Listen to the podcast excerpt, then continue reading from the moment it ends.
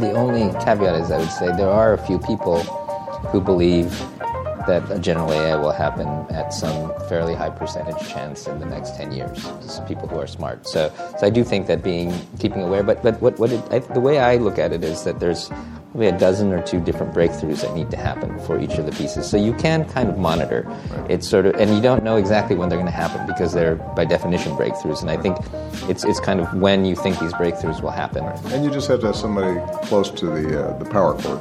Yeah. So that you can, right when you see it about to happen, you got to yank that electricity out of the wall, man. Well, hello everybody, and welcome to episode 6 of the Future Break Podcast. My name is Peter, your host. And I'm your co-host, Serge. And this is the podcast where we discuss emerging technology, human behavior, and what this means for the future. And as you listened in that little clip at the beginning, we are going to be talking about AI today, artificial intelligence. Absolutely. That's something we're hearing more and more nowadays, aren't we, Peter? Absolutely. It's just, it's becoming like the thing more and more. Ubiquitous. Yes. Yeah. So today we wanted to talk a little bit about kind of the origins a little bit, and I think providing a context of where we're at. Mm-hmm.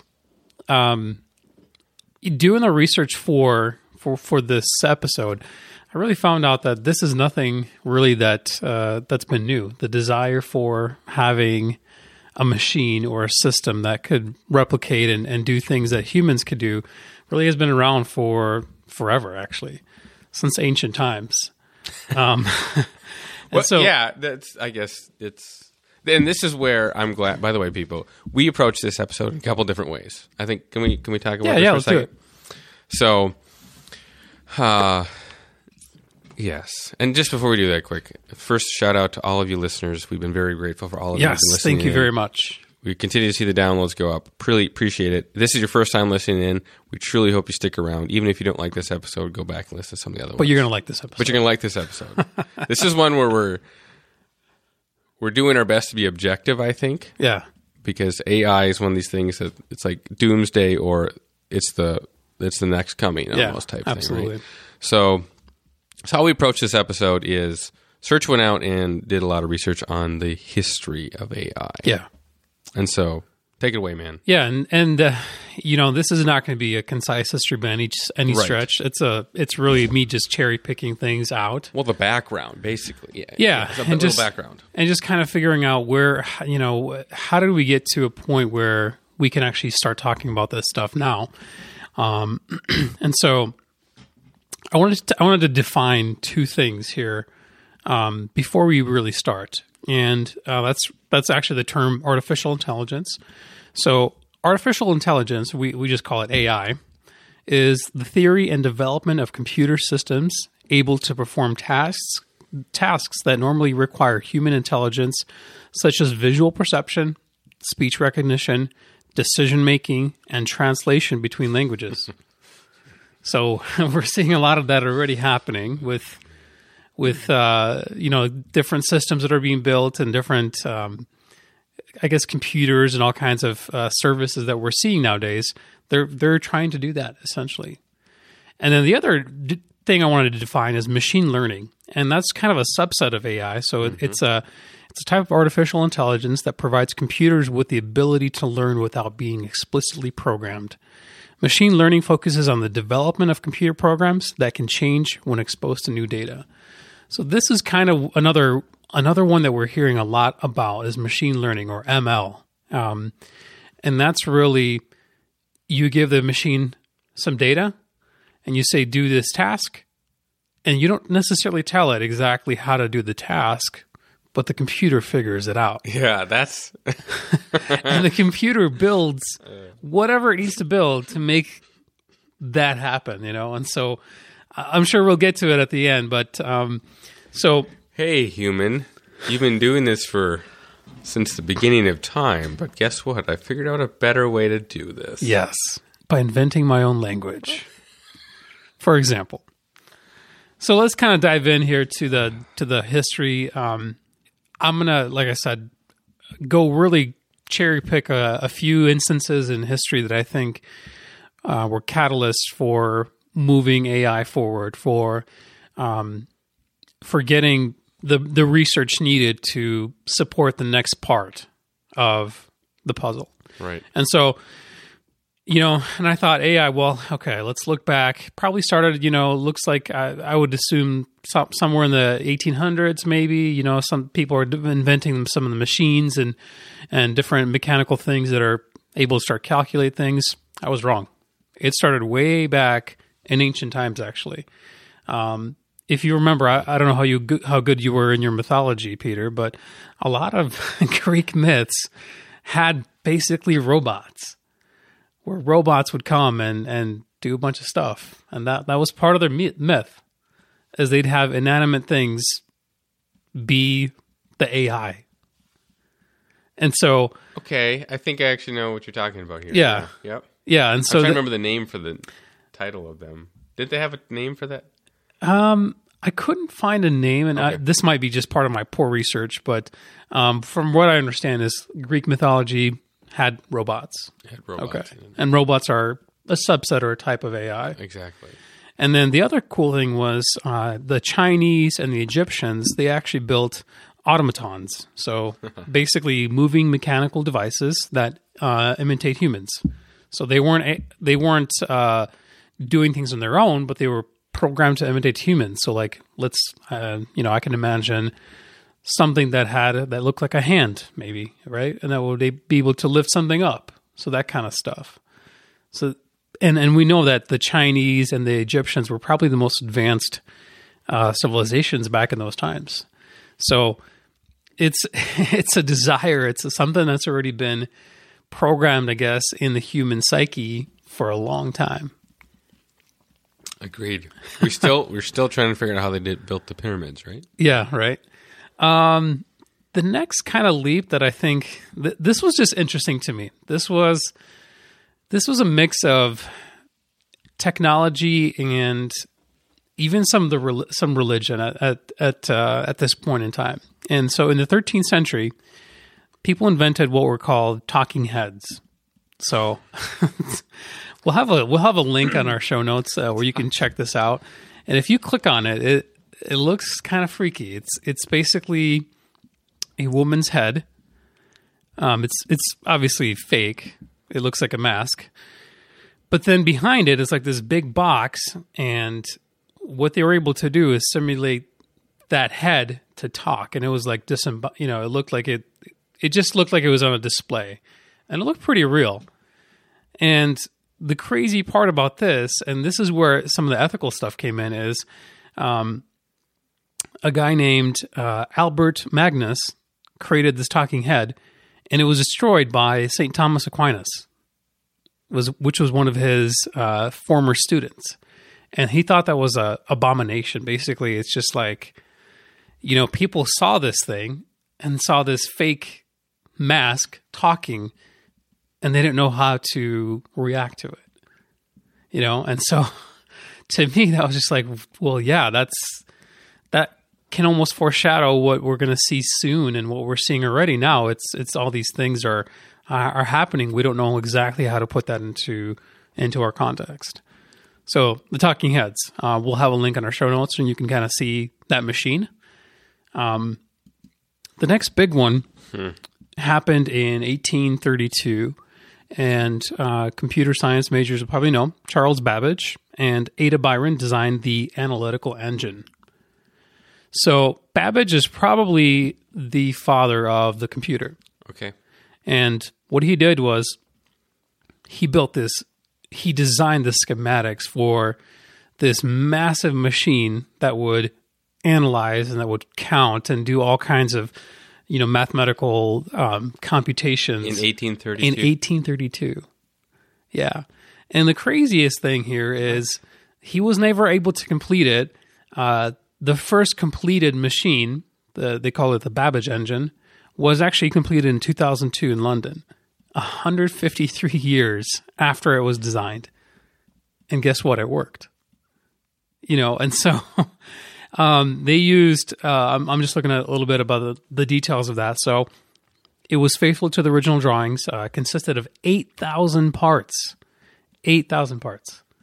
So like, you know, looking at the video on YouTube, and we'll have that in our show notes as well, you can see like numbers and dials and all kinds of crazy things. And Babbage went so deep into the design of this system, like annotated everything. So they were able to put it together, you know, with a lot of good supporting information. And the craziest thing is it weighs... You couldn't imagine the cloud. No. And it weighed 5 tons. Oh, my goodness. And it measured 11 feet long. So try putting that in your pocket and 1,000 songs in your pocket, right? So that was kind of... that was the next big step in my mind, was Babbage and the analytical engine. Fast forward about 100 years, and we've got World War II. So we probably are more familiar with this story, especially with the movie Imitation Game that came out recently. Yep. With Benedict Cumberbatch. Yes. And it was a great movie, by the way. We are talking about Alan Turing. And he created... So do you know much about Alan Turing before I get into here? I know what I think you're going to talk about. Well, I know he's the father of what is called the Turing test, which I think Yep. You're going to get into in a little bit. That's about it. And as a matter of fact, I, for one, have not seen it. You have not seen the movie. Okay, we're going to have to... I know the concept of it. And... Okay, I want to come back to that, actually. Okay. Keep going now. So, Alan Turing, brilliant mathematician.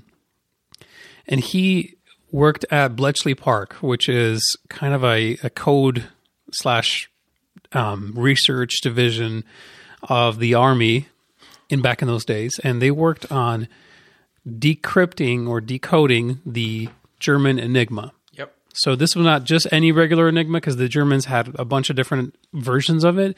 This was the Navy Enigma, which was considered to be the most difficult to crack. And so what they did was they set up they called it Hut number 8, and there they set up this research kind of brain think tank that they were able to start figuring out how this Enigma machine works, and actually reverse engineer it so that when they get a intercepted message from the Germans, they can actually read it. And this Enigma machine was just so advanced, so complicated, and it used dials and levers and all kinds of different things to make the code basically, you couldn't crack it with standard cryptography. You couldn't crack it by, like A=2 and B=3. You couldn't do it that way. You had to build this machine. So they built the machine called the Bombe. And what it did was they were able to figure out the settings that each morning the machine operators, the Enigma operators, would set. And then from there, they were able to then decrypt the message. And the craziest thing is, when they can read it, they could read the message, they actually knew what was happening or what was going to happen, where the Germans were going to attack next, but they couldn't do anything about it. And so they had, because if they knew that, okay, the Germans are going to attack this base, let's say, yeah, and they alerted the base, and when the Germans did attack it, no one was there, well... They knew that somebody figured out the Enigma machine, because that's where the orders were given through that machine. So, fascinating movie, by the way. You should really check it out. Yes, I do remember that, like, almost ethical dilemma. Yeah, exactly. You worked to decipher this, and now you literally almost have the blueprint for what the enemy is going to do, but if you... protect it. If you act on it, yeah. If you act on it, you lose all future capabilities. Maybe. Yeah, so that's kind of the a little bit about the Bombe machine and the decrypting the Enigma. The next Alan Turing breakthrough is the Turing test, and the Turing test is a test that basically tries to identify artificial intelligence. So what he claimed was that if a computer could conceive or excuse me, convince a certain percentage of people that interacted with it that it was a human and not a computer, it would be considered intelligent. So real world example is you've got, let's say you've got a judge, right? And then on the other side, you've got a couple people, and mixed in with that is a computer or a chatbot, let's just say. And the judge is interacting with each person, including the chatbot. And to pass the Turing test, the chatbot would have to sound so human that the judge, when he's grading the conversation at the end, basically wouldn't be able to tell that was a computer. Right. And so there are some flaws with the test itself, but we've come close. And I think it's a thing that I think has been, how do I say this? It's been debated, and it's been where you've got some computers that say, well, we've passed it. Some say, well, no, it doesn't really quite meet the requirements. And so, and that leads me on to my final thing that I pulled out was Isaac Asimov, and he proposes the 3 laws of robotics. It's probably a good lead into the next section here. So what are the 3 laws? So number 1, a robot may not injure a human being or through inaction, allow a human being to come to harm. So that's law number 1. Law number 2 is a robot must obey the orders given to it by human beings, except where such orders would conflict with the first law. So basically, must obey all the orders, but it can't obey orders to damage or hurt human beings. And number 3, a robot must protect their own existence as long as such protection does not conflict with the first or second law. Oh, boy. So that's, again, you protect your existence. Oh, boy. But you can't hurt humans. And so I think we're seeing a lot of the sci-fi. We're seeing a lot of the different movies and different things that we're seeing nowadays, or I guess even books, is robots gone rogue, where they start taking over things. And so, that's kind of a brief history of artificial intelligence. There was a lot of developments that happened in this century, even in the last 5-10 years, there was a ton of stuff that happened, but I just didn't have the time to really pull everything in. But essentially, we're down this path already where we are accelerating into the general AI, where we're basically a robot or a machine can completely do everything that a human can do intellectually. And yes, this ties maybe a little bit to the present, but let's talk about general AI, because this is something even coming into this, I need to actually understand what that meant a little bit. General AI is when the AI is, it's just like a human brain, basically. Yeah. It can take scenarios and you put it in different scenarios, and it functions just like a human being. It's able to pull in all sorts of its knowledge and do a task. I mean, like I said, do the scenario. So I'm saying a task, but think its way through the problem, basically, and take actions as needed. And to be truthful, this is, like you said, this is a lot where Hollywood, or whatever you might say, kind of depicts. That's the general AI type concept.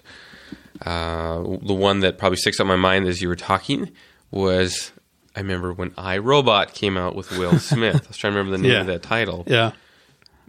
When you talk about the 3 laws of robotics, I almost want to say that was kind of even ingrained in the building of those robots at the time, and then he created this one-off robot that ends up like kind of teaming up with Will Smith. But that one is a good example of general AI. Yeah. It adapts. It like figures out the wink thing, I guess back in the day, the Arnold Schwarzenegger Instead of like, you know, force jabbing his way, he just pulls down the. He just remembers now to, when he goes into the car, just pull down the. Oh, what is it called? The visor? The visor. Just pull down the visor, grab the keys, and then start the car. Instead of, like, manually, like, forcing it. Jamming it. Like, more intelligent. Yeah. So, I mean... And that was kind of the clip that we played in the beginning, too, was... Exactly. Can you tell us a little bit about that? Yes. So, great point to bring up. So, this was... It was published on October 12th, 2016 on YouTube. But Wired magazine did an interview with Barack Obama and a couple other guys. Joy Ito, I believe, from MIT Media Lab. No. Joy, yeah. Yep. Joy. And that was Joy talking there about general AI. And yeah, it's just... The thing that caught my attention there was Obama saying, pulling the plug. The only caveat is I would say there are a few people who believe that a general AI will happen at some fairly high percentage chance in the next 10 years.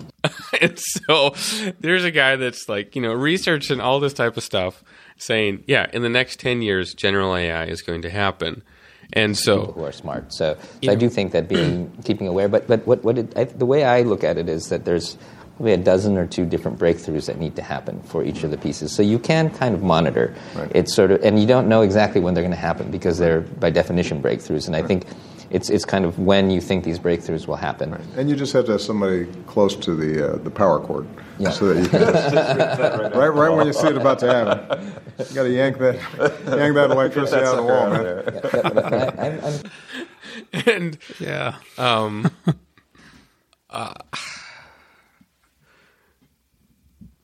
and this is where it's hard to be objective. Yeah, it's really hard to be objective. And because this, as technology is advancing here, specifically in the AI realm, we are there's a lot of ethical questions that come into. Mm-hmm. So I'm glad you bring up that the 3 laws of robotics. You know, a robot may not injure a human being or through inaction allow a human being to come to harm. Number 1, that's a good thing. I don't know, when you were reading that based on your background, did that seem like a good plausible 3 rules to have in place? I think that it was, and to a certain degree, it still applies today.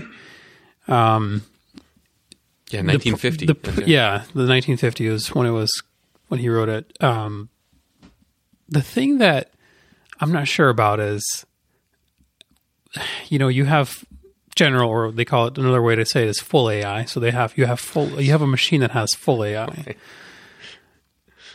Do you program those rules into it? Right. You know, how does it know? Okay. And is it also going to face a ethical dilemma where if I don't do this, people die. If I do this, less people die. You know what I mean? Mm-hmm. So is that machine going to be put into a position where it has to just make that decision? And if so, does that ultimately violate rule number 1? You know, right. So we were talking right before the show. It's a slippery slope that we're on, I think. Right, and this is of course meant to be a kind of a 2-part episode, because the next one we just want to kind of delve into like the future concepts of this, maybe. That's where we kind of talk about what we think is going to happen. Right. Yes, exactly. Our doomsday scenario, right? Oofta. Or enlightened future. I mean, depending on how you look at it, I guess. But let me talk about some of the things that's like happened in AI and some things that maybe people may be aware of.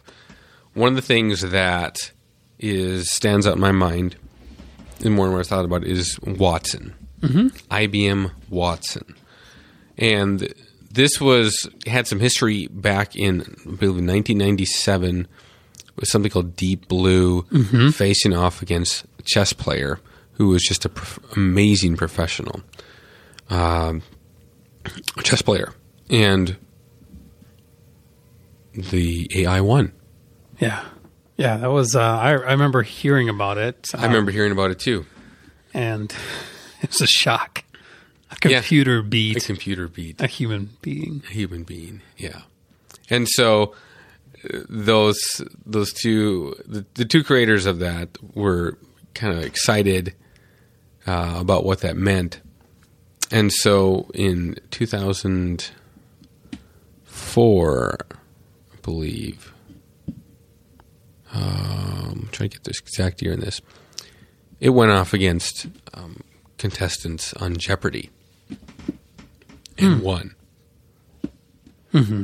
Ken Jennings, right? Ken Jennings. Yep. And then Watson, and then Brad Rutter is the other guy. And so the AI actually won. Do you see a pattern here, Peter? Do you see a pattern happening? Seems to continue to win every time. Every time. And jump forward. Okay, this is now transitioning a little bit out of IBM Watson a little bit. Well, actually, let's say on IBM Watson.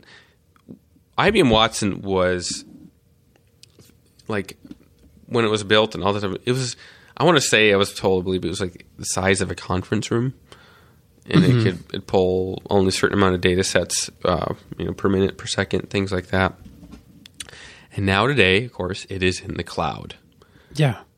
And it has an access of over 200 million pages of structured and unstructured content. Wow. So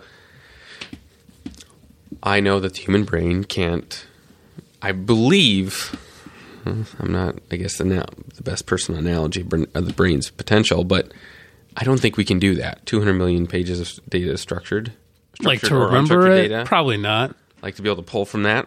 Yeah. I don't think we can do that. And so this is one of those things where IBM has come out and said, we're trying to channel this towards, healthcare. And recently, I can't believe I'm going to say this, as of yesterday, MIT. This is why it's really crazy. This is moving at lightning speed, isn't it? So MIT's new AI system, they created an AI system. It learns by surfing the internet, which if you think about it, we've put so much data into the internet across so many different things. It's crazy to think about. That IBM Watson, a lot of us have used Wikipedia in some sort of research development. Mm-hmm. Keep in mind, IBM Watson knows all of Wikipedia.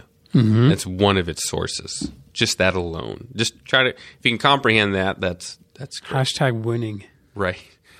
So they were excited.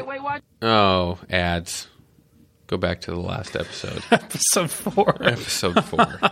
Oh, people. Anyways, this development at MIT, the interesting thing here is that it did a comparison between humans and this AI, and the AI won by 10% at the time. So it wasn't this I want to say just complete trounce type thing, but it still won. And once again, I keep reminding myself, this is like version probably 0.8, right? Like it's probably not even 1.0. This is somebody building this thing. Yep. It's not in the consumer's hands or anything like that.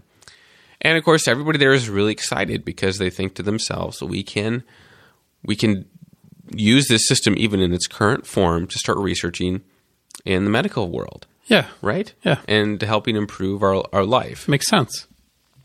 In one sense, if you think about IBM Watson, imagine a system like that now can look across multiple facets in like the human genome, all this type of things, our history, our data on us as individuals in a group setting, and actually be able to pull in different things to realize, this really correlates with this strongly. And so we can begin to understand how to improve our healthcare dramatically, which, this is actually exciting as I'm talking about this, is the reason why I really believe this, when they say, if you can keep your health in the next 10 to 20 years, which as the rate we're going, maybe 5, but anyways, 10 to 20 years, we're going to live so much longer because we're now in this feature.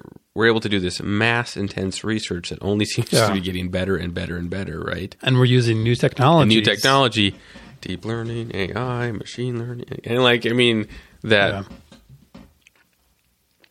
that's another episode. We're talking about healthcare probably, but that's exciting stuff. Yeah. So, all right, moving over. The main thing with AI, it always seems to be facing off against a person. That's true. Right? This almost, like you said, it's almost like a Turing test, but not completely. But that's kind of the context when people build an AI. It's like, well, let's have it compete against the humans. And let's see how much we're going to suck today, right? Because, we're humans now. Let's make it beat the best human on the planet in this area. And I think that talks about our humanity is that we have a limit, even though we might be really, really, really good at something. Man, we've got a limit. We're not a machine, No, we're not. So recently... And I feel like you might even know maybe a little bit more about this, but Google winning Go. Yeah. And this is Google's AI. What was Go exactly? Go is a Chinese game. That's right. It's supposedly one of the hardest, most complex games that was invented actually. And so that was used as kind of a benchmark. How DeepMind, was it? Beat the chess player, right? Yes. Okay, so... Deep Blue, I think. Deep Blue. Go was kind of the benchmark. Okay, it beat chess, but the AI didn't beat us in Go yet. Right. And then what happened was we've had, over the last few... even weeks, last year... We had this machine or this AI face off and beat the world's best Go player publicly. And it's supposed to be the most complicated game in existence? Yeah. Okay. And then the crazy thing is, I think they call it the AlphaGo. It's that's the name of the machine. And the crazy thing is... Google has set up a secret test lab of sorts to test AI and beat the top Go players online. So this is nuts, man.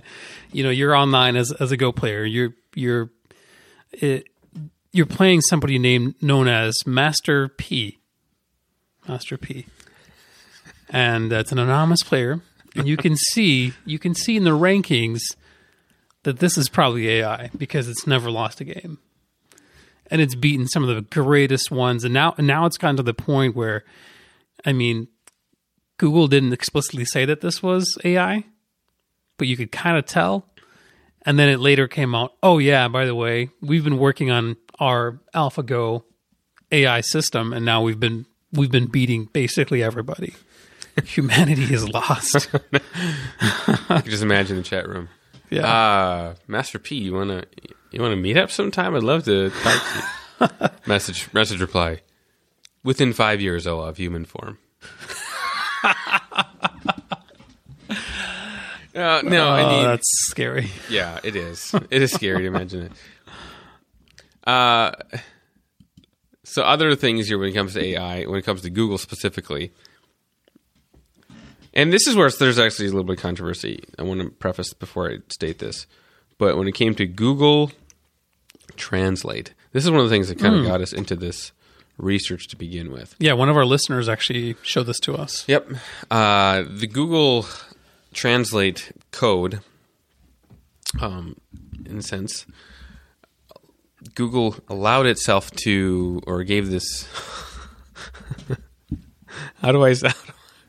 want to call it, well, it gave this AI the ability to research, and eventually it began to decipher patterns in human languages and things like that, and created its own language. By the way, this is the kicker, on its own. Yeah, on its own. So, yeah, and going back to what Serge said at the beginning, definition of artificial intelligence, theory and development of computer systems to be able to perform tasks that normally require human intelligence. And one of the things he said, speech recognition, decision-making, and translation between languages. As soon as he said that, read that, I'm like, oh, wow, there it is. And, of course, machine learning, to be able to learn without explicitly being programmed to do this. And this is where, when you think about this is a machine figuring out on its own how to create a language, which you think about just the intricacies of a language anyways, that's amazing. And it was scary at the time. And sorry, you were going to say something. Yeah, no, I was just reading a little bit about that.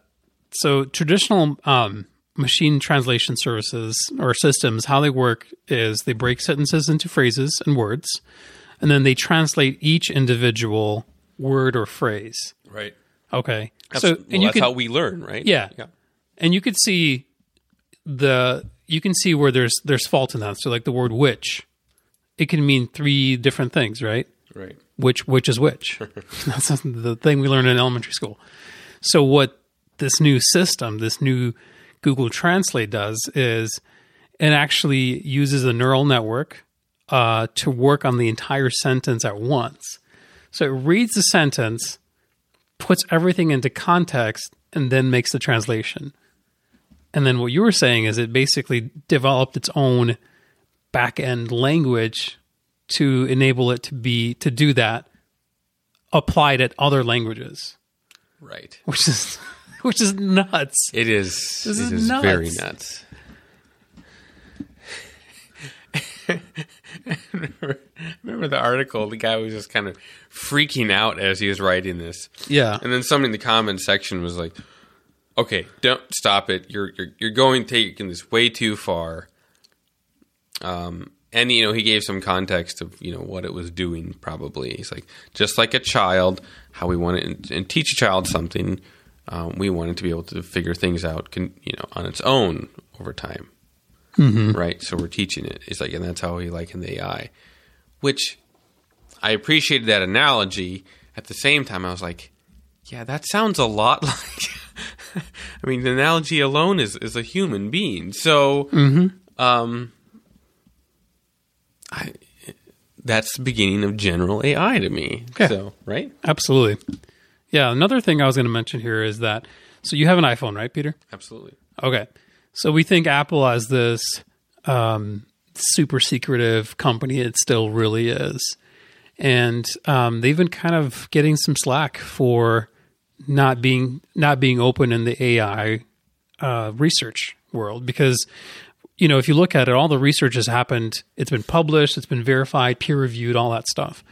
And Apple's been super secretive about this. And so earlier this year...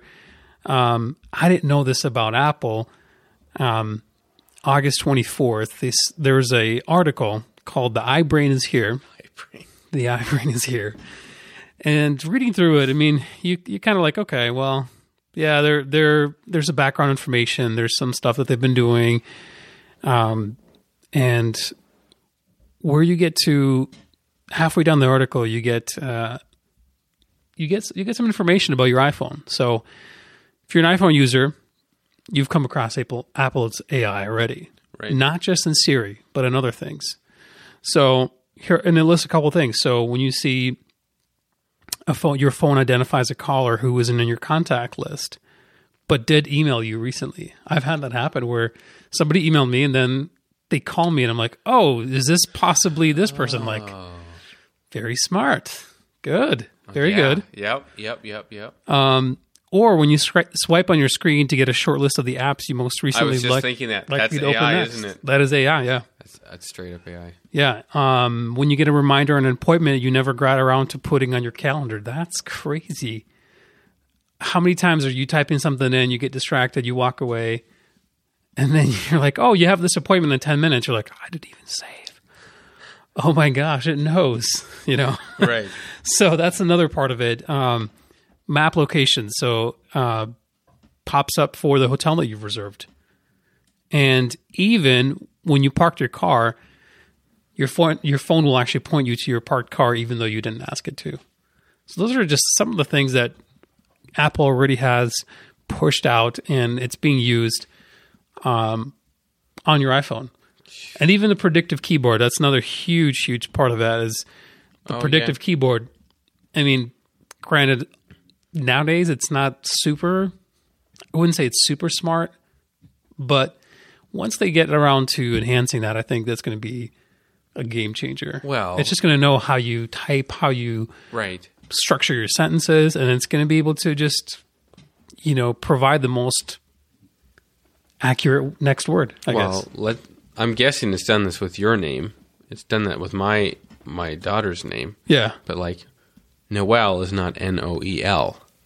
It's a unique spelling. Okay. Right? And so when I start typing N-O, it gives me the caps and everything like that for the correct spelling of her name. Yeah.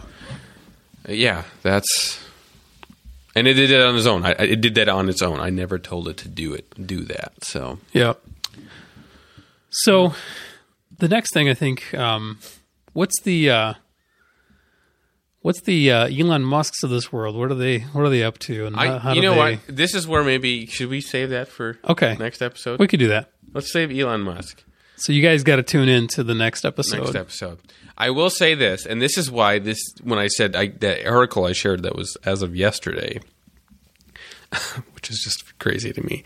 The other part about this is. In the current state, and I don't think this is finalized yet, there's another thing we are watching that which maybe by the next episode, we may or may not have learned more. But currently right now, when we talk about AI competing against humans, there is an AI competing in a no-limit Texas Hold'em tournament now. And yes, it is winning. Of course it is. Of course. I wouldn't expect anything less, Peter. I'm curious to see where that ends up. Like I said, I think within a week we'll know more. But yeah, that's the current state of things. I would say future breakdown. We don't really have a complete future, far out. I think we'll save that till the next episode. Save that till the next episode. So you guys got to tune in again. But just got to remember. And you don't know exactly when they're going to happen because they're, by definition, breakthroughs. And I think it's kind of when you think these breakthroughs will happen. Right. And you just have to have somebody close to the power cord. Yeah. So that you can right when you see it about to happen. You got to yank it out. Yank that electricity out of the wall, man. Yeah. So, artificial intelligence, sir. Yeah. It's a lot to... cover and a lot to think about, but there's time for more. There's time for more. Yeah. All right. Well, we truly appreciate you coming and listening to this episode. We are so excited about doing this episode, specifically because it's really challenged our approach on AI. Like I said, we try to still be objective in this, right? Yep. I don't know if you've struggled with that at all. A little bit. Yeah, it's... Well, it's a charged topic. Yes. You know? Keep in mind, everybody, like the media, when they write articles on this stuff, typically will have some sort of doomsday picture as like the header image. That'll catch your attention, and then they go into it. It's just, I don't know. So, anyways, thanks for listening. Please tune in again. Like I said, if this is your first time listening, I truly hope you enjoyed it. Be sure to take a listen back to some of our previous episodes. That being said, please reach out to us on Twitter, Future Break Pod. Yep. Correct. And we are now on Facebook as well. You can send us a message. If you type in Future Break on the search engine inside Facebook, you will find us for sure. Yeah. Also, go ahead. Yeah, subscribe to us on iTunes, and we'd love for your reviews. We'd love to see what you guys think of the show. And, if you have show ideas, feel free to just send us a message as well. And let us know kind of what you would like us to talk about. So, and also check us out on futurebreak.net, and that's our website. And we're so excited to be doing this, and look forward to the next episode. It's gonna be awesome. And if you did find value in this, and you think some other people would really appreciate listening to this, just in the very least for the thought process of like figuring this out on their own, please go ahead and share this episode or other episodes with your friends as well. Yeah. We would love that. So word of mouth is still the best thing that we love. All right, everybody. Thanks again for listening. Take care, and we'll see you next week. See you next week.